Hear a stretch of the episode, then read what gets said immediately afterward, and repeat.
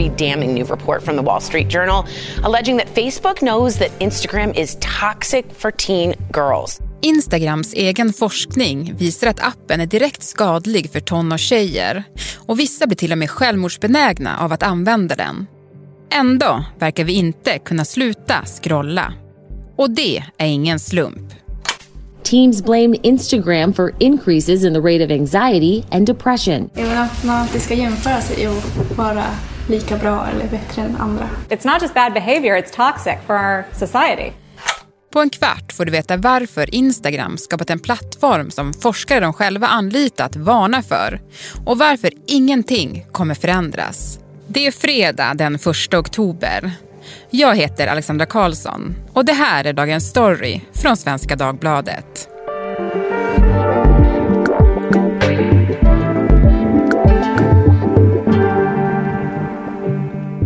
Henning Eklund, techreporter på SvD Näringsliv. Hur många likes fick du på ditt senaste inlägg på Instagram? Då ska vi se här, tar upp telefonen. Ehm, 31 likes. Ganska fina bilder tycker jag när jag är ute och dyker här. Men eh, 31 är ändå ganska dåligt får jag säga. Nu mår jag lite, lite sämre än innan jag, jag såg att jag hade så få. Du trodde att det skulle bli lite fler kanske? Ja, men en 50 hade jag nog räknat med i alla fall.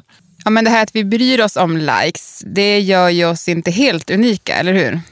Nej, precis. Jag är inte själv i den här båten utan det har faktiskt kommit ut en del nya siffror och rapporter till och med inifrån Facebook som då äger Instagram som visar att eh, folk faktiskt mår ganska dåligt av både likesen och annat på den här appen. Ja men precis, för det är ju läckta dokument då, som du sa inifrån Facebook som visar att de själva forskat eh, på hur ja, dåligt vi mår av att använda appen. Ja men exakt. Det är ett gäng interna dokument, och rapporter och presentationer och mötesprotokoll som har läckt ut till Wall Street Journal. Eh, och det här handlar ju om en massa olika saker, men kanske det mest anmärkningsvärda är vad Facebook har kommit fram till att Instagram gör med sina användare. Facebook facing yet another probe, but this time it's over the impact on children and teens. Comparisons on Instagram can change how young women view and describe themselves. Avslöjandena i The Wall Street Journal visar alltså att Facebook, som äger Instagram, under flera år bedrivit egen forskning om vad appen gör med sina användare. Underlaget, som tidningen tagit del av, visar att forskarna flera gånger slagit larm om att Instagram är direkt skadligt, speciellt för tonårstjejer. Jämförelseproblematiken är enligt forskarna större på Instagram än andra populära appar som TikTok och Snapchat. Då man på Snapchat snarare fokuserar på humoristiska filter handlar Instagrams filter om att se bättre ut. And the perfect image, feeling attractive and having enough money are the most likely to have started on Instagram. Forskningen visar också att 32 procent av alla tonårstjejer som mådde dåligt på grund av sin kropp mådde ännu sämre på grund av Instagram. Forskarna slog också fast att appen förvärrade kroppsuppfattningen hos var tredje tonårstjej. Och bland tonåringar med självmordstankar spårade hela 13 procent av de brittiska användarna det till Instagram. Ja, det låter ju jätteallvarligt. Ja, och det har ju liksom kommit olika rapporter och olika forskare som har försökt visa på det här, men nu kommer det svart på vitt inifrån Facebook själva. Ja, men varför gör de den här typen av forskning?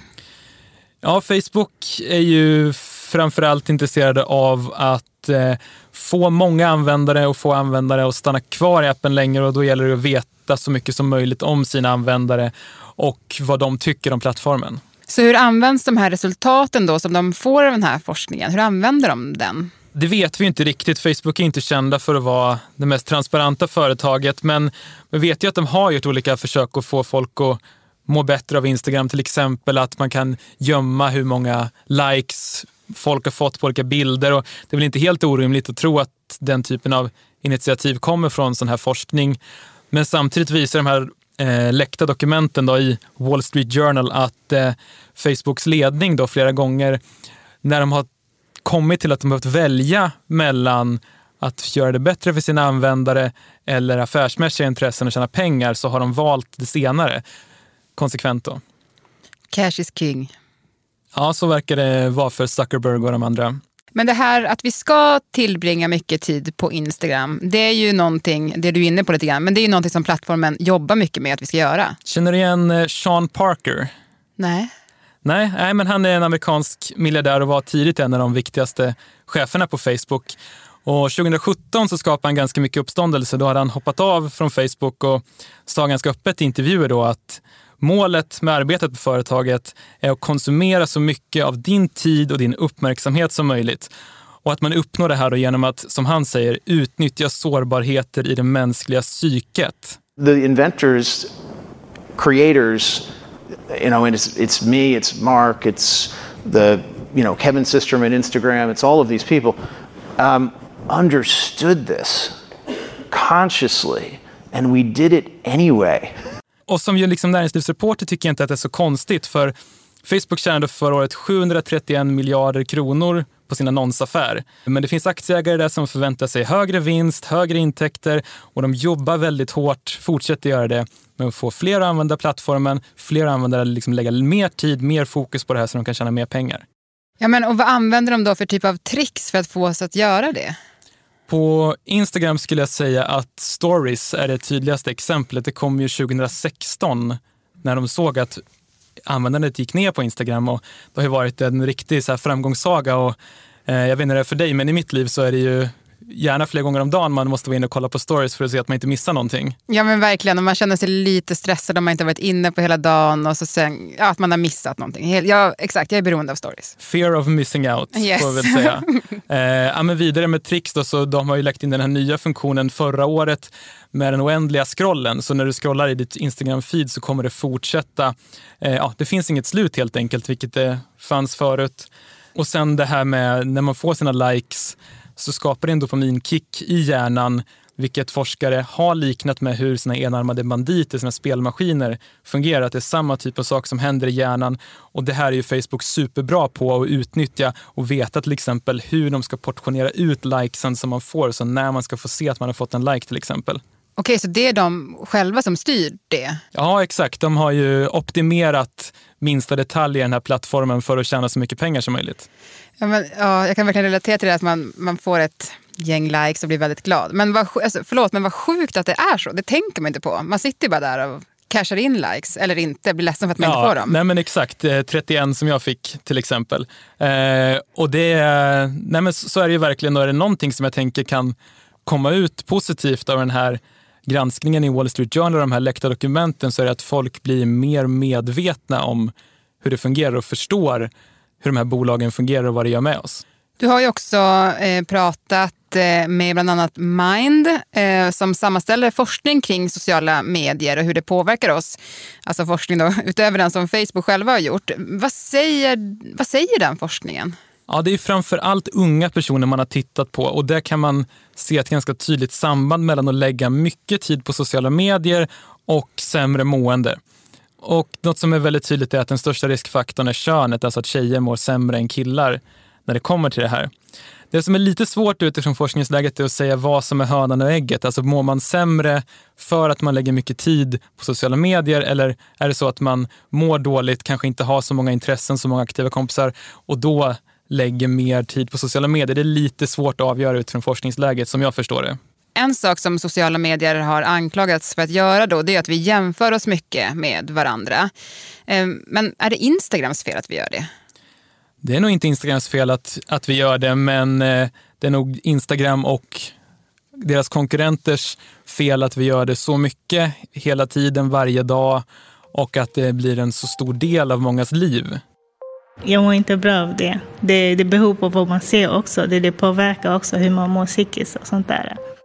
I den senaste rapporten från Statens medieråd, Ungar och medier 2021, uppger 54 procent av 18-åriga tjejer att de använder sociala medier mer än tre timmar per dag.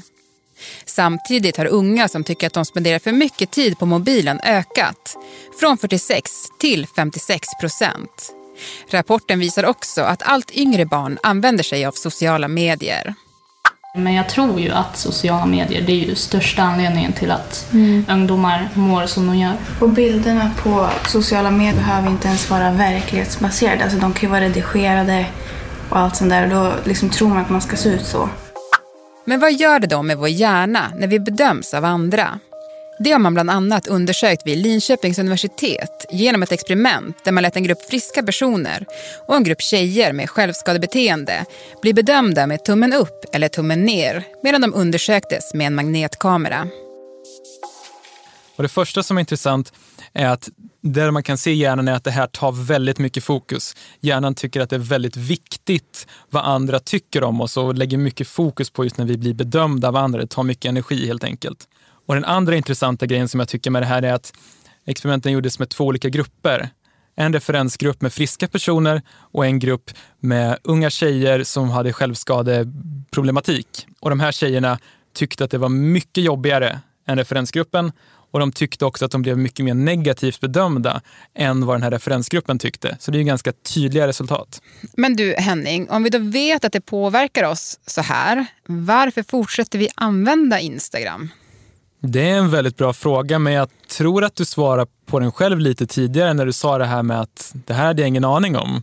Eh, jag tror att folk inte känner till liksom hur långt gående, eh, liksom hur långt Facebook har gått för att förstå vår hjärna och utnyttja den för att eh, dra in sina miljarder till sina aktieägare. Ehm, för det är verkligen så det fungerar, men jag tror att många inte förstår det. Sen kommer det ju såklart bra saker med, med det här också. Men jag tror att den, eh, att den låga förståelsen är en viktig, viktig del. Vilka reaktioner har det blivit på de här avslöjandena? Faktiskt inga jättestarka reaktioner. Ehm, för några år sedan så var ju techlash ett stort begrepp, då, tech och backlash tillsammans. Att det var mycket kritik mot Facebook och de andra sociala medierna. Cambridge Analytica-skandalen som briserade. Men den liksom, stämningen i samhället och inom näringsliv och politik har lagt sig lite. Så kritiken har inte varit så stark. Däremot det man kan säga efter avslöjandet är att det har blivit konsekvenser i den amerikanska politiken. Där i kongressen så har utskottet som hanterar konsumentfrågor sagt då ett uttalande att de ska vidta åtgärder. Eh, sen vet man ju inte vad det är för någonting och de har ju försökt komma åt Facebook tidigare utan att egentligen lyckas med någonting eh, mer substantiellt. Så vi får ju se vad, vad det kan ge. Mm. Och vad har Instagram själva sagt då? Ja, för det första så har de dels sagt att Wall Street Journal liksom har kritiserat den här granskningen då, att den skulle fokusera på, liksom, på och peka ut enstaka punkter i ett väldigt komplext sätt med statistik och data. Men det uttalande som kanske har gett mest uppmärksamhet kom från Adam Mosseri, gissar jag att hans namn uttalas, som är chef för Instagram, som eh, svarade på den här kritiken med att jämföra Instagram med bilar. Och det fungerar ju då så med hans logik att visst är det folk som dör i bilolyckor, men vi är väldigt glada att vi har bilar för de ger mycket mer positivt än negativt. Anything that is going to be used at scale is going to have positive and negative outcomes. Cars have positive and negative outcomes. We understand that. We know that more people die than would otherwise because of car accidents, but by and large, cre cars create way more value in the world than they destroy. And I think social media is similar. Den logiken tycker han kan appliceras på Instagram. Jag vet inte hur mycket det ligger i det. För när det gäller bilar så har vi ju både säkerhetsbälten, krockkuddar, hastighetsbegränsningar och tydliga trafikregler och vi har ju inget sånt egentligen för sociala medier. Men du, på tal om det då, till sist, eh, de här avslöjandena. Eh, tror du att det kommer göra att Instagram ändrar något i sin produkt så att färre tjejer då, som det främst handlar om, mår dåligt av appen i framtiden? Att någon större förändring skulle komma inifrån Facebook själva tror jag är osannolikt. Jag har inte sett några indikationer på det. Och den här läckan visar ju också att när Facebooks ledning har tvingats välja mellan affärsmässighet och att göra någonting som skulle vara bättre för sina användare så har de valt det affärsintresset. Kommer politiken i USA kunna göra någonting åt det här? Det vet jag inte heller. Det är möjligt, men de har som sagt försökt trycka dit Facebook tidigare utan att lyckas. Så det jag skulle säga, den stora konsekvensen är ju den här uppmärksamheten som det får, att fler användare blir medvetna om det här och kanske tänker på hur man använder sociala medier. Så det är snarare användarnas beteende som kanske kommer förändras snarare än företaget? Det tror jag är snarare det man får eh, anta om man nu ska se någon förändring av, av den, här, den här läckan.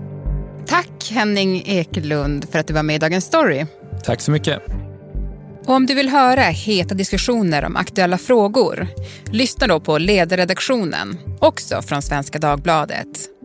Och dagens program producerades av Gabriella Lahti. Redaktör var Teresa Stenler von Matern och jag heter Alexandra Karlsson. Vill du kontakta oss så mejla till dagensstory.svd.se.